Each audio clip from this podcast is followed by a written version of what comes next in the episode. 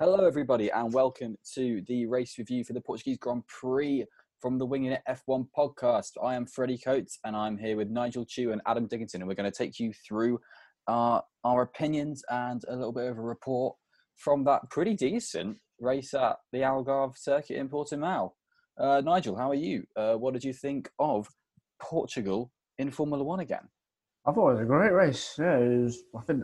I think uh, I wasn't expecting too much of it, but the nature of the circuit, fast and flowing, it seems to really work with F1. So lots of overtakes, some great hard racing as well. So yeah, I'd love it if F1 came back to Portimao. Maybe use a use the different first turn so we can see more Mm. overtaking on the brakes. But other than that, I think it was great to see the cars on a on such a fast track like Portimao. And Adam, how are you doing? You having a good day? Did you did you think that Portimao deserves to replace Catalonia? I'm pl- I'm starting that bit. I'm saying put- it should. Paul Ricard.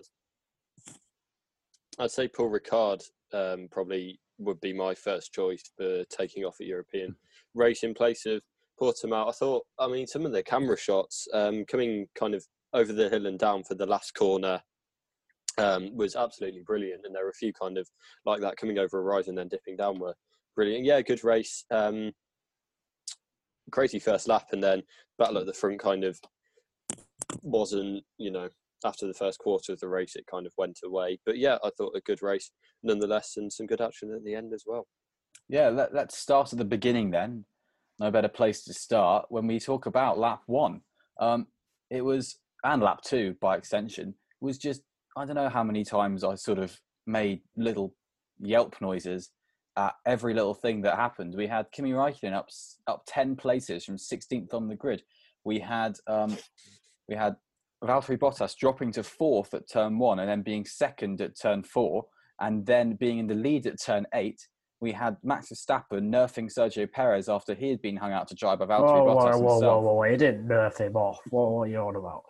That's, yeah, it was a racing incident. Um, and then we had lockups, lockups galore all over the place. And then to to top it off, Carlos Sainz came through and took the lead on lap two, just because he was just the fastest on track. So, what happened there? uh, I think it was a mixture of a bit of rain, cold tyres, brand new track service, new track as well, uh, and I think they just none of the drivers could get the tyres up to temperature because these Pirelli tyres are so fickle and they're hard to get into the optimal window. And Sainz or the McLaren drivers maybe they started with higher higher tyre higher tyre pressures, which helped them in the first few laps, which is why they were so quick. Of course, the Mercedes drivers started on the mediums, which didn't help them. And yeah, Sainz was was the first of the soft tyre runs after Verstappen had a few scruffy corners on the on the opening lap, and Raikkonen he started on the soft tyre as well and just blitzed his way through the field so calmly, used all of his experience to get into sixth place. It was remarkable, one of the best first laps I've seen for, for quite some time. So yeah, I think the ty- the just cold tyre temperatures and the new surface caused some chaos at the start, and it was great to see. Hmm. Adam? Yeah, I think when with, with the Perez incident on first viewing, I thought, oh, that's that's Verstappen's fault. But then once they showed the replay, then I thought, oh yeah, it's more of a racing incident. But you know, Perez could have been in first, kind of the way it Yeah. the way it went. Um, yeah, the Mercedes just couldn't get get any heat into the tyres at the start, and yeah, really struggled. It it it never seemed like it'd stay that way. I think for me anyway, it always felt like they come back and but you know it's it's just nice nice seeing different cars at the front, and that's what we've got with um, Ferrari out of the picture. We've only got two teams at the front, and you know when when one of their drivers and one of the teams is having a bad day, you know you're getting more teams at the front. It's really good to see. So yeah, I thought it was a it was a brilliant start. Yeah, I'm still trying to get used to seeing a pink car challenging Mercedes, but it's actually normal this year. And I think, yeah, that's pretty amazing, personally. Um, Kimi Raikkonen obviously had the the benefit of finishing the formation lap, the latest of the soft tire runners, and that has absolutely, I mean, more by luck than judgment for Alfa Romeo, but that's you know catapulted him right up there. And he finished in 11th on the road, so no points. It's a bit of a shame, but 11th with 19 finishes. Um, that's really good for Alfa Romeo. Do you think that's that's just brilliant from them? Do you have anything to talk about for that? Absolutely, it was a fantastic result for them, and Raikkonen could have done much more. He even finished ahead of a Red Bull. I know, mad, isn't it? He kept him behind, even though he's in a faster car. But yeah, yeah, it was it was great from Raikkonen, and I think he's he's had a pretty good year all round. But I think this race was probably one of his best. Alfa Romeo got the strategy correct as well because they have made a few errors this year in the races when they've had chance chances to get points. Uh, with a bit more luck, they would have because there was only one uh, re- retirement, so they were unlucky not to score a few World Championship points on Sunday. I'd say that's one of his best drives since he left Ferrari. Arguably better than a lot of the drives he had while he was at his second stint at Ferrari.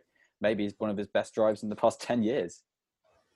Definitely. Yeah, I think the you know obviously they had the the look with being you know the the last soft tire to form up as you say, but you know you still got to be able to make those moves and you know not not be too gung ho, but equally you know be able to stick your stick your car in. And we were discussing a bit before that you know he's Raikkonen the fairest driver on track, you know, in wheel to wheel action, and you know I think that's that really came out and Yeah. helped him today. And yeah, as you said, showing all of his experience.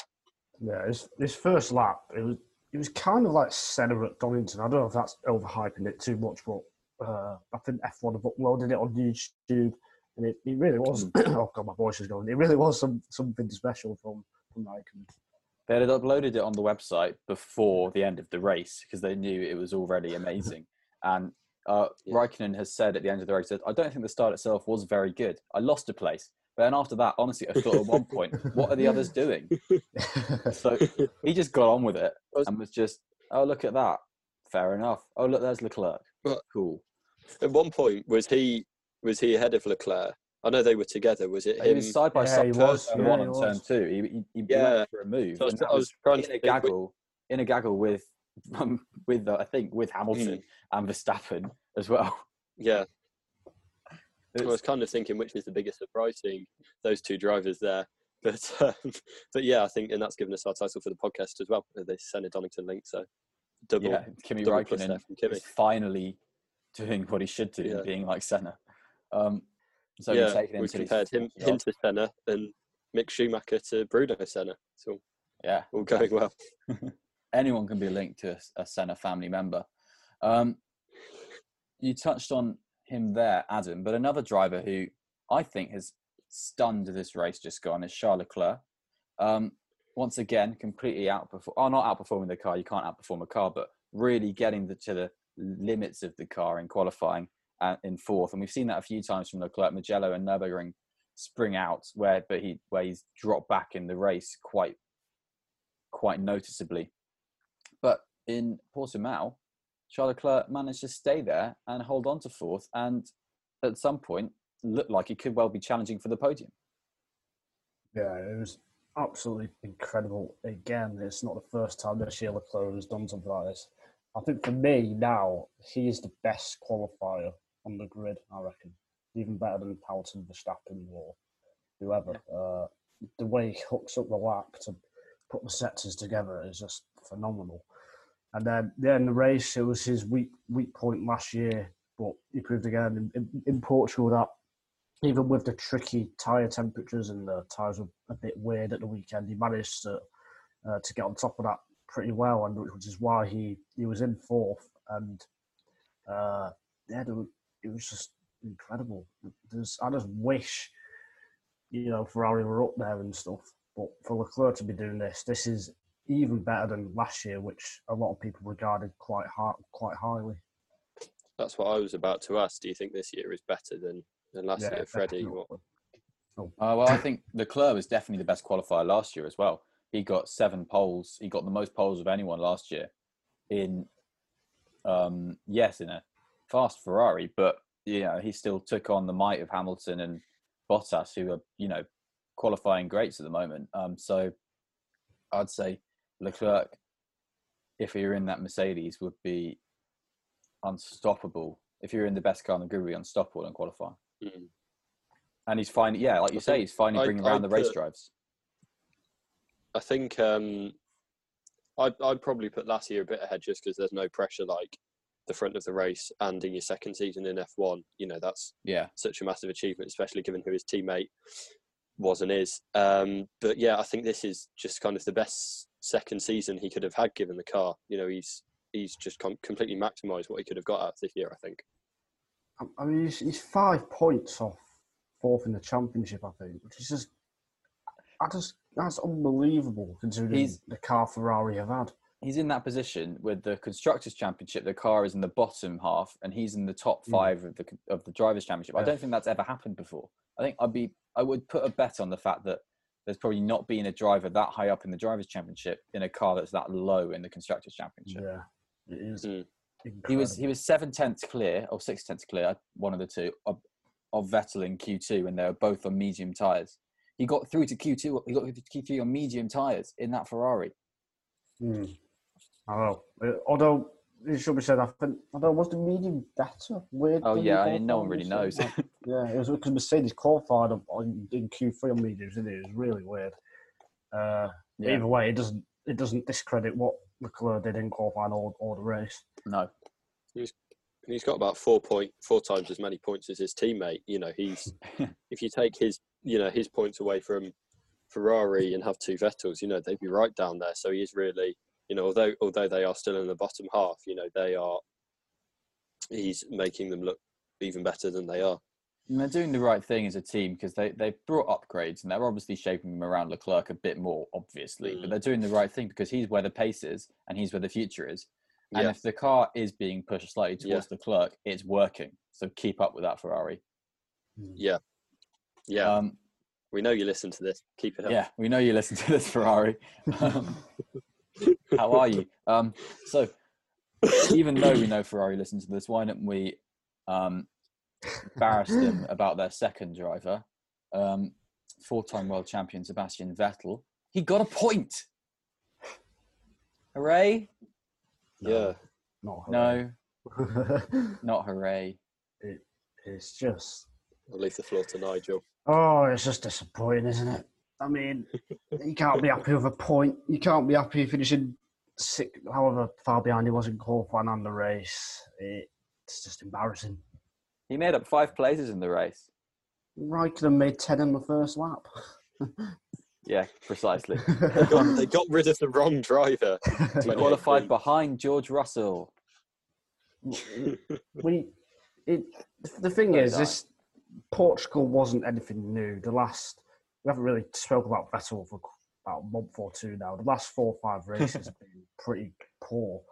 I'm always used to it. Uh, I just I guess we'll have to wait for next year whether to find out whether we should just this year is an outlier and and he's lost his confidence and stuff, or whether this is just a true Sebastian Vettel. But at the moment, he's probably not even he's not even in like the probably the top ten drivers on the grid this this season.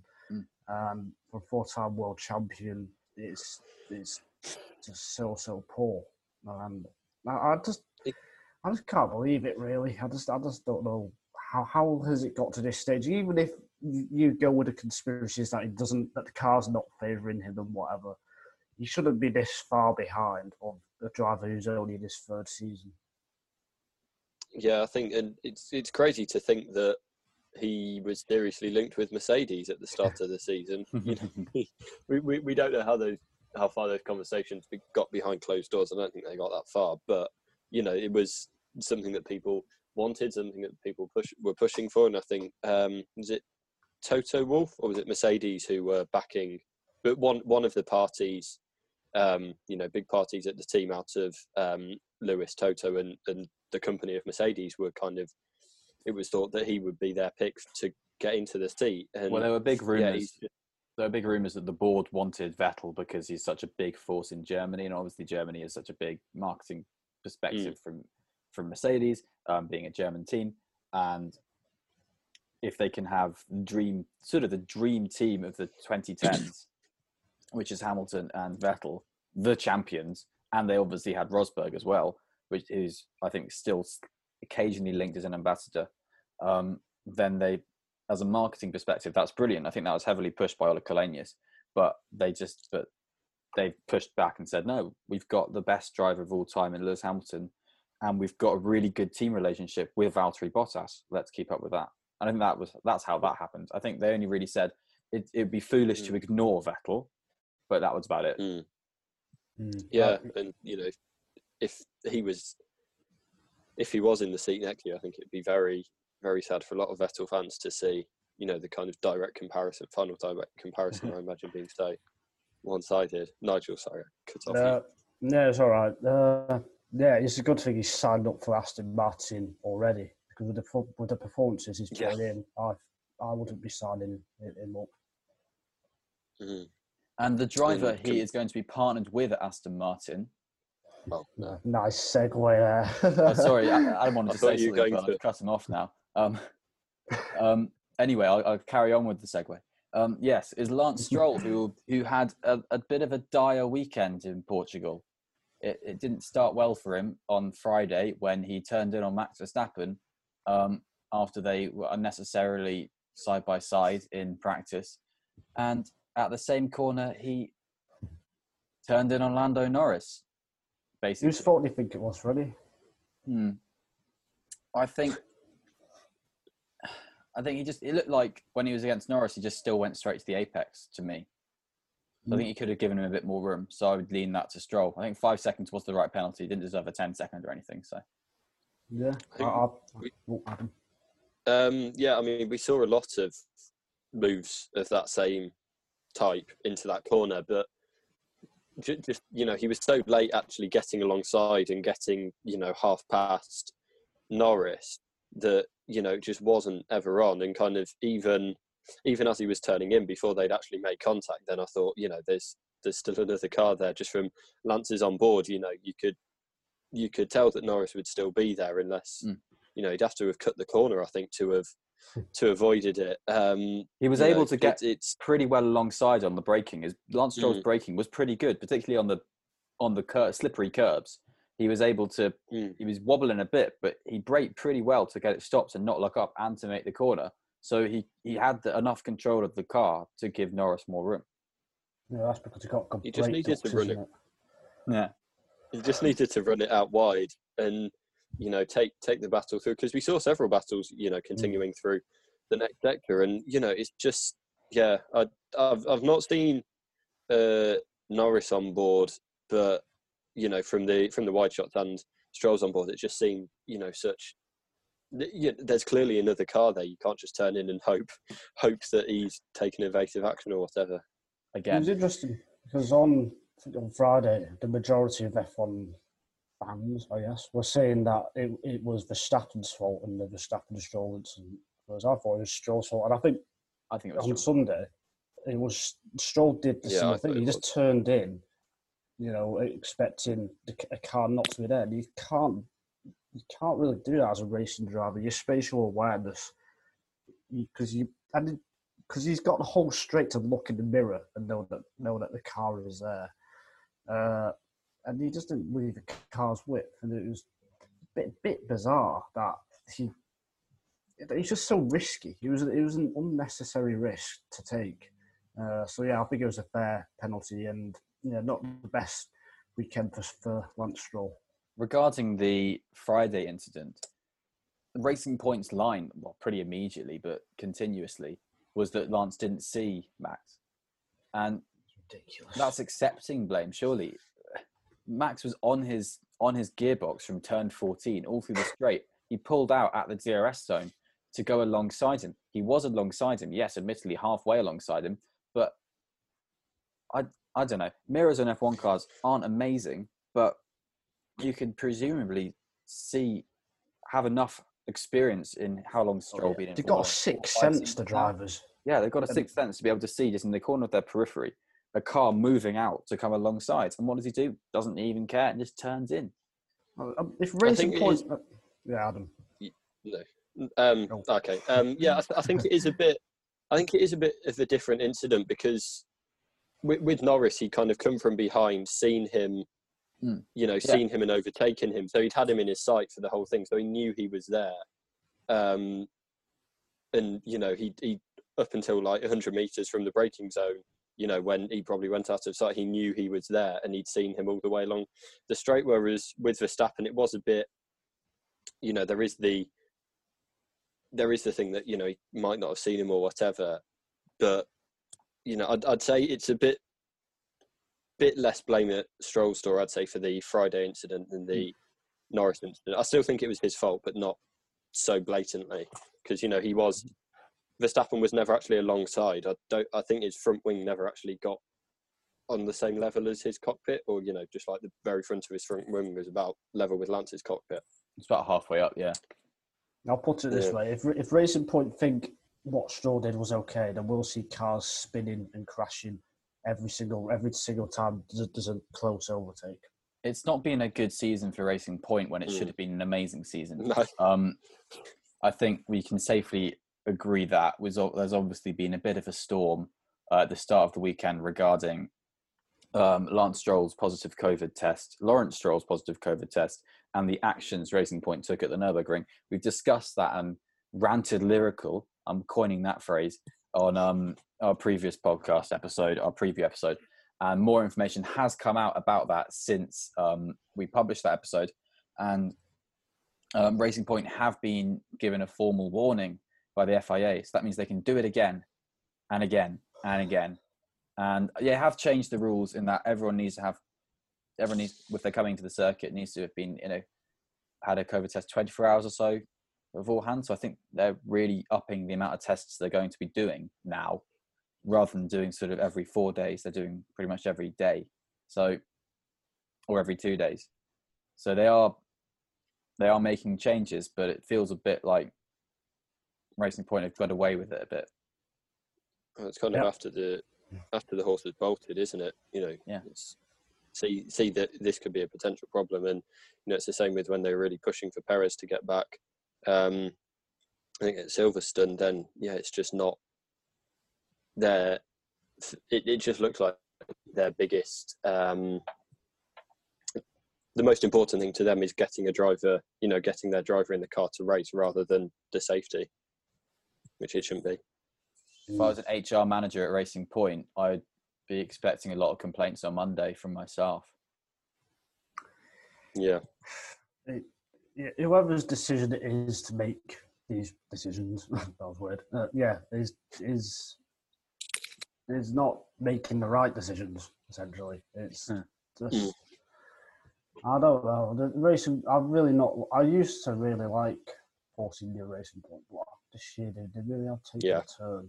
They really, you know, Otmar Szafnauer, yeah. I think I don't think he's doing himself much good with what he's been saying and stuff this year. Uh, he's always become like Christian Horner. Uh, Whoa. uh, yeah, I don't. I, yeah, I don't want to say anything too robust. I'll, I'll, I'll leave it there.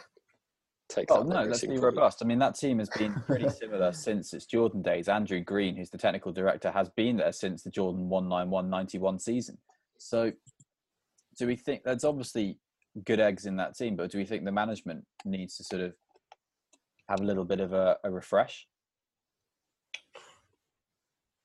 Possibly. I think maybe maybe just the philosophy. I think just less when it all costs. That's a good idea. Mm.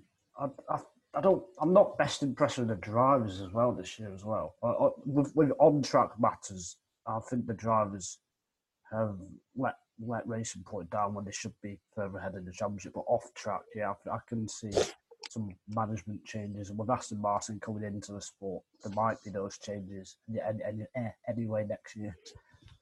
Yeah, yeah, it's more more of a brand's um, image at risk mm. than there is with Racing Point at the moment at the moment. So hopefully that will that will do it. I was trying to think of a good good egg hen metaphor, but I couldn't get there. Obviously, the people who are there, the Otmar Szafnauers of the team, have well, just him has has been there for a long time and have performed well with the team. And we can look at all of the administration stuff that went down in 2018 and can understand that that was done primarily with a lot of care about the staff in mind. Um, I think yeah, we're not going to go out there and say that Racing Point don't ever care for anyone who works for them, oh, but they are, and they're a racing team, and at the end of the day, they want to race. but um, it's it's the time of the a time of world at the moment. That makes sense. Where um, caution is the priority, and it just reeks a little bit of recklessness from Mhm. from the Pink Panthers. We've got through this podcast without mentioning who's won the race. Lewis Who won the race? All right. It was Lewis Hamilton. Um, did you know that, Nigel? No, I forgot. Did Lewis I thought- Hamilton win the race? Well, we don't know because we haven't spoken about it for at least 25 minutes of this podcast. So Mm. we've made a little bit of a faux pas in the same way that F1 have. They celebrated Hamilton matching the record with such aplomb that when he broke the record, it all felt a bit, oh, okay. But that's what happened. Lewis Hamilton is mm. the record holder for the most Formula One victories. He is the most successful Formula One driver of all time. He's the winningest. He's the winningest. The winningest Winningest. podcast. Yeah, yeah, I he think- is. Yeah. I- as you say, I think it's a shame that I, I think for me anyway, and we discussed this a bit at the end of last week's podcast, that they did so much celebration of the of him equaling it. I guess that you know worked well with the you know Schumacher, Lincoln, Mick being there, kind of like oh they're on the same level now, but it wasn't. You know, it, it, it was always, it wasn't like it was the last race of this season and he might retire, or might not, you know, it was always very likely that he would go on to break it potentially within two weeks. So, yeah, I think that's kind of a bit of a shame, but you know, at least he's had a big celebration of it, and you know, he's, as you say, he's numerically the the best driver in F1 history, and you know, it's just such a fantastic achievement to break a record that people never thought would be broken. I've, I've, got to talk about his performance at Portugal. He didn't lead Mm. any session until Q3 and then stuck it on pole of the final lap. Did, did two laps uh, on the medium tyres to beat Bottas, which broke his heart. It was kind of Bottas, Bottas's mistake, I think, to not Yeah. do two laps. He only decided to do one. But then in the race, even when he struggled early on with the tyre temperatures, uh, dropped back to third, didn't he? And then the way he came back at Bottas, again showing that even when he's behind, he can still make an on-track overtake against his teammate in the same car, same equipment, equal opportunities, and manages tyres perfectly to finish I think, about 25 seconds ahead, something like Yeah. that. 25 and a Uh, half seconds ahead. It was, Mm. I think it's the biggest winning margin this year. Mm. And you know, it's just phenomenal the way he, he he does wonders with these tyres. The way he manages it, I don't know how he does it. Yes, he complains on the team radio. I personally, I just think that's a coded message for, oh, this is actually fine to the team, just uh, Yeah. or to or to create some entertainment perhaps. Uh, and it's just remarkable because the consistency across his stint, he just gets faster and faster and faster every lap But it, it should be the other way around with the tyres. He should be going slower and slower.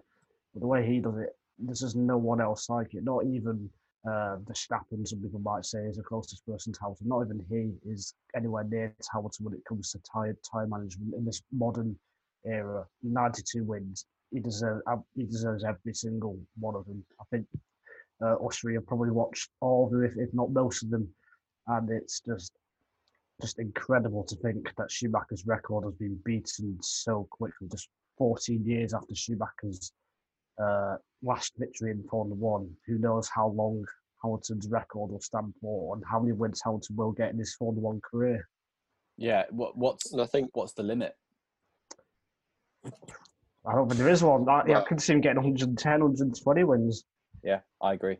Yeah, I, th- I think he'll he'll be the first driver to break hundred, and yeah, as you say, you know, I, I think a lot of it depends on you know when the rules new rules comes in, how competitive he is there. But you know, I think he'll he'll still be winning races then, and it's you know he's I'd imagine he'll win a lot next season. You know, anyway. So yeah, I think, and it's also yes, he's you know had had a dominant Mercedes for seven years now of his career. But um, you know, it's also you know he's won in every season, even when he had the uncompetitive Mercedes in 2013, when he had some dogs of a McLaren car. you know, he still won races then, and he I think he won 25, 30 odd with McLaren as well, which is you know Yeah, considering 20. they weren't a front runner, 21. I think. you know, all, uh, right at the front. So Mm. yeah, I think he's you know the the consistency over his career is you know just as just as impressive as you know it is it is today. He is the third driver in the list of win percentage. The only two drivers ahead of him are Juan Manuel Fangio and Alberto Ascari. And that is saying something because they only entered something like 50 or 30 Grand Prix and have a win percentage. Fangio's win percentage is 46%, Ascari's is 39%, Hamilton's is 35%. In the modern era, to have a win percentage that crushing is unbelievable. And you guys have put it absolutely perfectly. He deserves this wholeheartedly, and it is, I yeah, only four drivers have got above fifty wins, and if he gets to hundred, he's yeah, it's it's beyond belief how good Lewis Hamilton is, and how good Lewis Hamilton still is, and how much better Lewis Hamilton is still getting. We we look Mm. at drivers when they get to an age of sort of losing a touch a bit. We've spoken about Raikkonen earlier in this podcast, and arguably he hasn't really been the same so much since his um, Ferrari days because he was around 35, 36 at that point, everyone was calling for a retirement from him. But Lewis Hamilton completely bucks the trend on that and just gets better and better and better. And I think the day Lewis Hamilton hangs up his helmet for the last time is going to be a sad day for Formula One because he is the all-time great of this sport, I think. And I'm, mm. I'm happy to say you know, that. Yeah, another another driver that we've spoken about today, Sebastian Vettel. You know, it's the same the same thing with him. He's just not being able to keep that consistency up, and you know, it's now circling back to this race. You know, he's winning races in different ways. You know, this season he's won a lot of races just by being better on his tyres Mm. than than Bottas or his closest competitor. It feels like that's maybe more more this season that you know, and that must be so depressing for Bottas because you know he it, it's a catch twenty two. You know, he's either he's either got to you know hold his tyres you know to manage his tyres and you know he'll be slower every lap or he can try to hang on but knowing that Hamilton He'll will be able to go faster cliff. and his yeah yeah exactly and yeah I'd, I'd agree with you that he the all-time great of the sport I'm going to put something to both of you now, um, and it's it's, it's bringing Go it back it. to the weekend a bit more. That's just gone. Do we think Lewis Hamilton is holding a bit back in practice? He's he's not pushing. He he knows where the limit is. Do you think he's got the knowledge of that that he can, when he needs to in qualifying, then unlock a potential of the car, and then when it comes to the race, step that up. That he can lull Bottas into a sense of security, where Bottas thinks the limit is at a certain point, and then can't practice to go beyond that limit. And Bottas thinks the weekend's in his favour, and Hamilton's just got much more knowledge on what the car can do.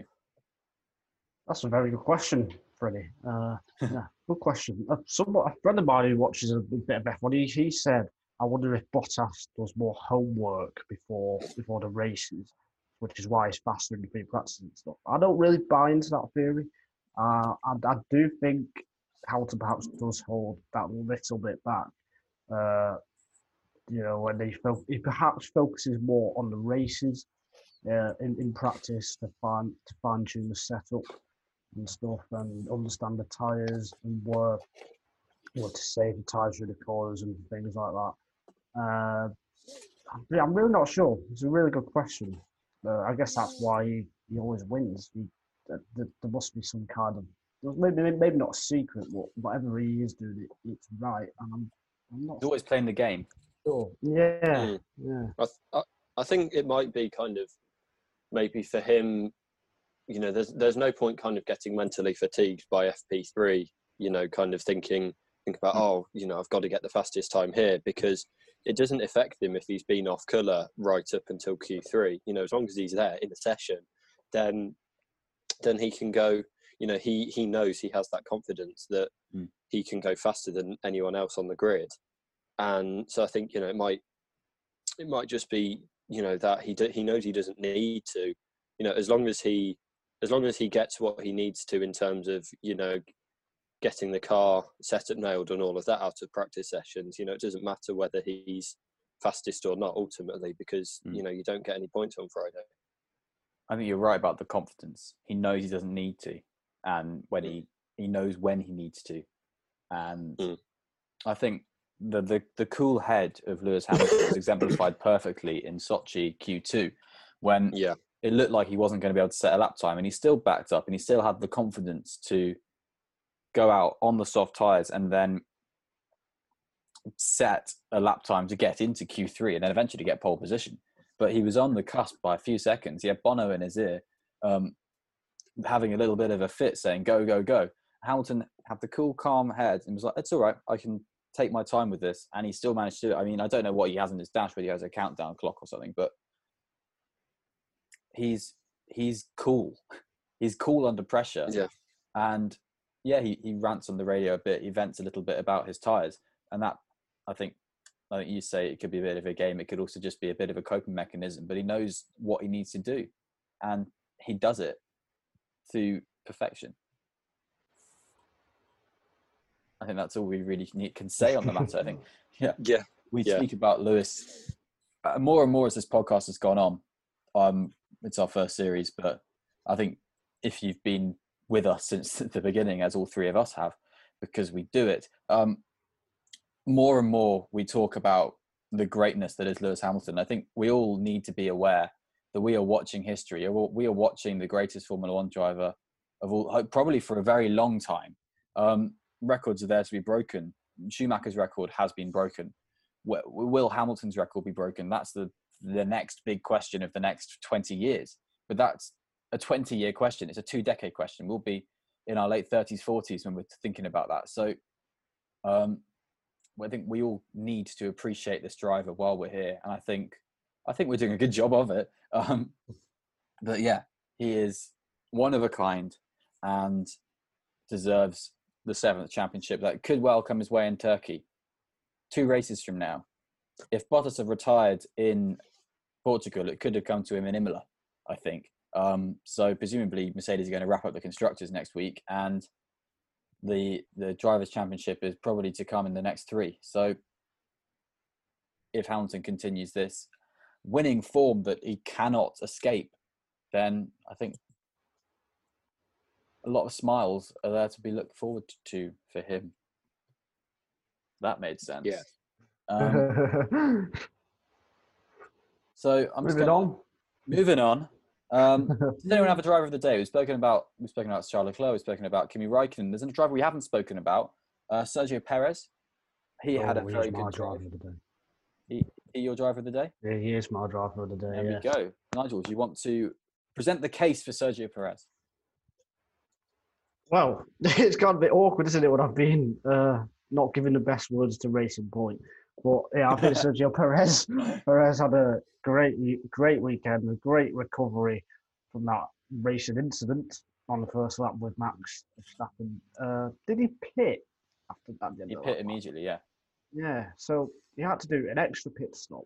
No safety cars or virtual safety cars to help him. He had to come through the field, overtake cars one by one. He managed his tyres brilliantly to extend his stint and to go from last to fifth. And then, yeah, he lost out at the end into Gasly. Uh, but nevertheless, last to, into a top six place uh, is a fantastic drive, I think, from Perez when when I don't know I'm, I'm going with this. It was a great it was a great recovery. I think he could he could well have held on to the fifth place as well had it. You know, he, he, the soft tires just fell off a bit at the end. Um, he lo- he lost a few points for me with his very very late move on Gasly. Um, I think on at the start of lap 65 for them. That that felt very uneasy viewing for me. Um, and you know, as you say, Sainz overtook him um, at the end too. But yeah, you know, just such a such a brilliant recovery drive from him, and you know, showing potentially showing well, definitely showing why he should be on the grid, and you know why he maybe shouldn't have you know, had his seat in doubt in the first place when we look at the other, you know, the driver who took his seat. Um, but yeah, he's my driver of the day as well. Very close between Gasly and him, I think, Yeah, but I'll yeah. go for Perez. Perez had a great battle with former teammate Esteban Ocon as well. There's loads of great battles in the race. That was I brilliant. yeah, Really good. Yeah. Raikkonen and Sainz, I think, as well. Something similar Yeah. happened, but again, the track uh, helps with the racing through the first five turns, but also the respect and the quality of the drivers to give each other just enough room and to be aware of where the rival is. It was, there was some fantastic racing. It's it's the thing I love most about motorsport, seeing drivers go head to head, side by side, trying to uh, out outwit each other at Mm. over 100 miles an hour on the racetrack. Mm. That's what I love about motorsport. And Perez and Ocon was just one example of many great battles on Sunday. yeah, the midfield, the midfield drivers really showed their class this weekend, and the the cream rose to the top because you had, um, like you say, Sainz and Raikkonen with an absolutely mega side by side scrap from pretty much what turn two or three round to turn eight, and it was same with Ocon and Perez, and either every corner you didn't know whether one would get a little bit more traction or not, and how it would work, and it was exciting as hell to watch. I do think Pierre Gasly, I'd say, had an excellent weekend to come back from missing out basically on all the meaningful running in practice two because they did um they did a Pirelli tire test for the first half hour of practice two, which basically negated any running for them anyway. So to then catch fire after that, then to have a chassis change overnight, to make some vague setup changes that were you know they weren't entirely on board with as a team, but to then come out of that and be um, one of the fastest cars in qualifying and practice three, and to finish, I believe, fifth in the end in the race, um, is fantastic. I think for Pierre Gasly, I'd say he's my driver of the day because on the soft tires he was unbelievable compared to um, Sainz, who took the lead of the race, and uh, Verstappen, um, it was who you'd expect a bit more from. I think Gasly was the driver who worked the tires best for me. Um, Mm. uh, so I'm going to give him driver of the day. And, and his overtake on Perez as well after Perez was pretty robust, to say the least. Got a reprimand, which I think was Yeah. fully deserved. His overtake to keep uh, keep the throttle uh, to the floor and goes to the right hand side on the dirty line and the- in the final two laps. I thought that was a proper ballsy overtake from Gasly, Mm. and he, he, he made it stick. It was a pure raw drive from him, and he Mm. performed Mm. to the best of the card's abilities and the best of his abilities. And he's another driver who has trounced his teammate this weekend. Daniel Kvyat was he actually finished dead last in the end because he had um he had a five second penalty for track limits abuse, um, which we're trying starting to see a bit more of, which is fair enough to be honest. If if other drivers can manage it, then you didn't. And Kvyat was uh, 19th compared to Gasly's fifth. And I think that says a lot about Pierre Gasly's current run of form. Maybe he shouldn't be at Alpha Tauri. Um, but that's a debate that has been running all season and leads us to a driver who I think Nigel has a lot to say about, Alex Albon, who did not perform amazingly. Oh. I didn't want to talk. I didn't even bring this up. I don't. I don't want to talk about it. He just didn't do well, did he? We could we Not could be for the nice and talk time. about Leclerc. You know, we, we, we could be positive. We're not even. What's what? The already only thing been that was positive? positive is that he was about two seconds behind Verstappen at the finish line because he got lapped. That was the only thing. That was the only thing. Uh, fair, he got lapped about 20 laps in the end and stayed with him. yeah, because he was on the soft tyres. That was about Yeah. fifty laps younger. A- Anyone who can't stay, that is why are you in F1 or why is he in F1? Uh, it's just he needs to go. He needs to go. I think the- everyone knows my thoughts. He- Get Perez or Hulkenberg in that car. Put Gaz, put Gaz, put Albon back into Alpha Tauri with Gasly, who is confirmed for next year, exclusive from me. Uh, yeah, I See, think- if, see if people pick up on that. I think the the worst or potentially most damning thing is it's not kind of news anymore. I think after Silverstone one, I think we we kind of had a big discussion about I think a similar race. Well, I think he actually had a better race than this weekend then but you know, Mm. big discussion about you know this isn't the type of race he needs to have. He needs coming back next weekend, and he did come back and do better at Silverstone too. But um, but now it's just kind of not. Um, you know, it, it's it's not kind of out of the ordinary anymore. It's like Albon had another bad race, and you know, I, I agree. It's just not it's not doing him any good staying in the seat. I don't think you know. Ultimately, it's not doing Red Bull any good, and it's not doing him any good.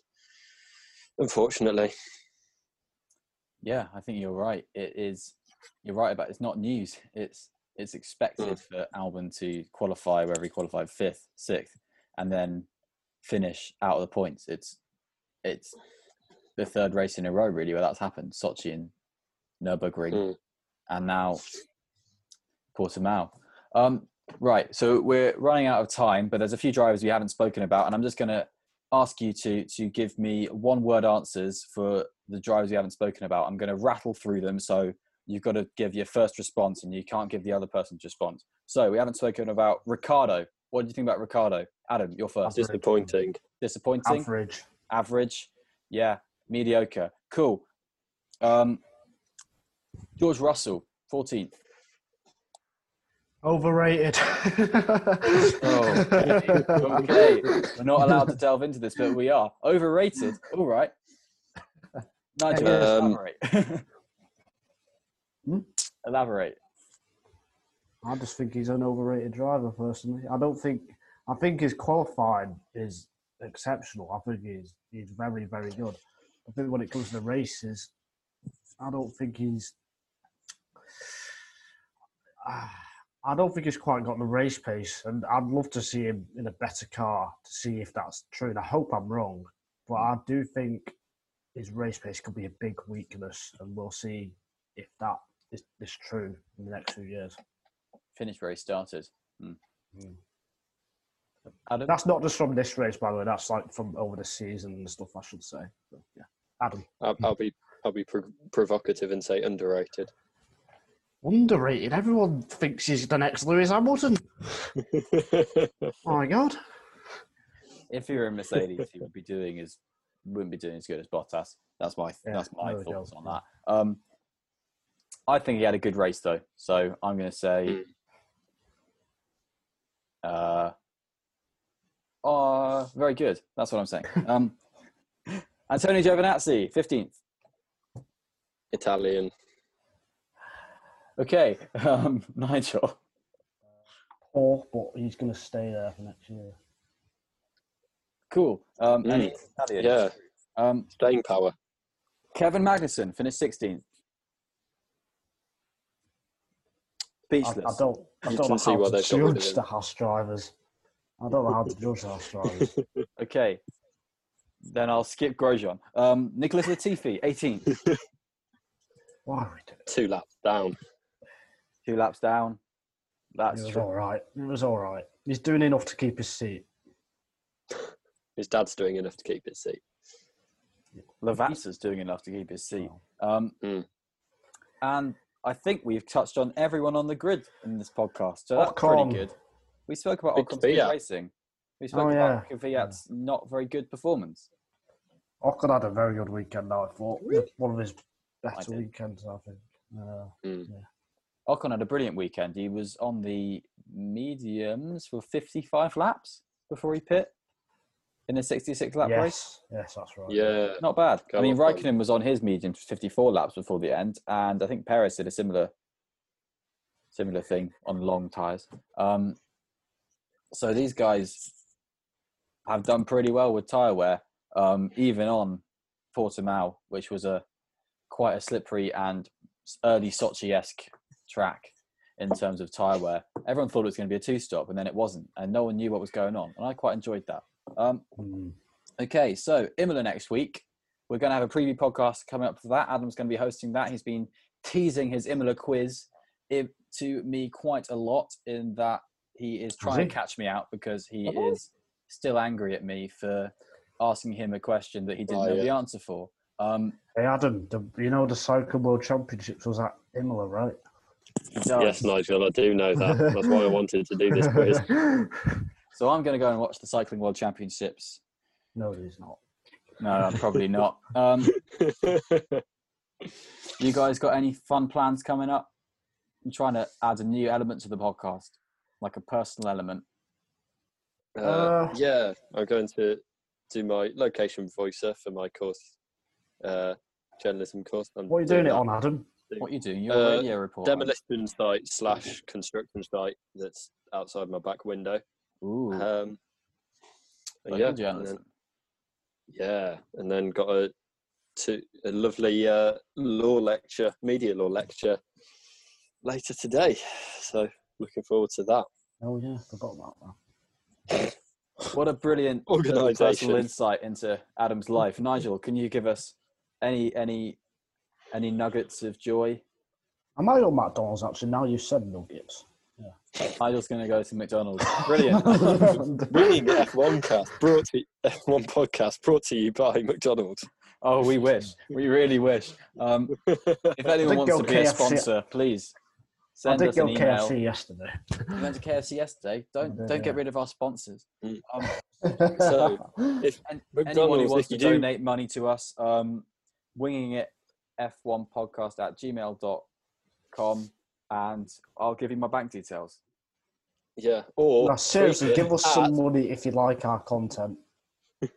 Yeah. or tweet it at at winging F1 or my personal. Oh no! I Oh fallen no, over. Adam's dropped Or himself. my personal, my personal. Um, yeah, the fan has fallen over. My per- Adam's uh, okay, Twitter, everyone. Adam's Adam Twitter is at Adam Dickinson Dickinson zero zero one. I'm at Oh, Fred got Coast it twice there, that's 1999. good. And Yeah? Nigel is at Nigel C. Journo. Oh. Fantastic. Um, you can follow us there. You can see our opinions on things there. We share articles there. And every now and again, we An exclusive tweet as well. After every now and again, Nigel has an exclusive tweet from his sources in Italy um, who speak French. So brilliant. that's how I got the Alpine news.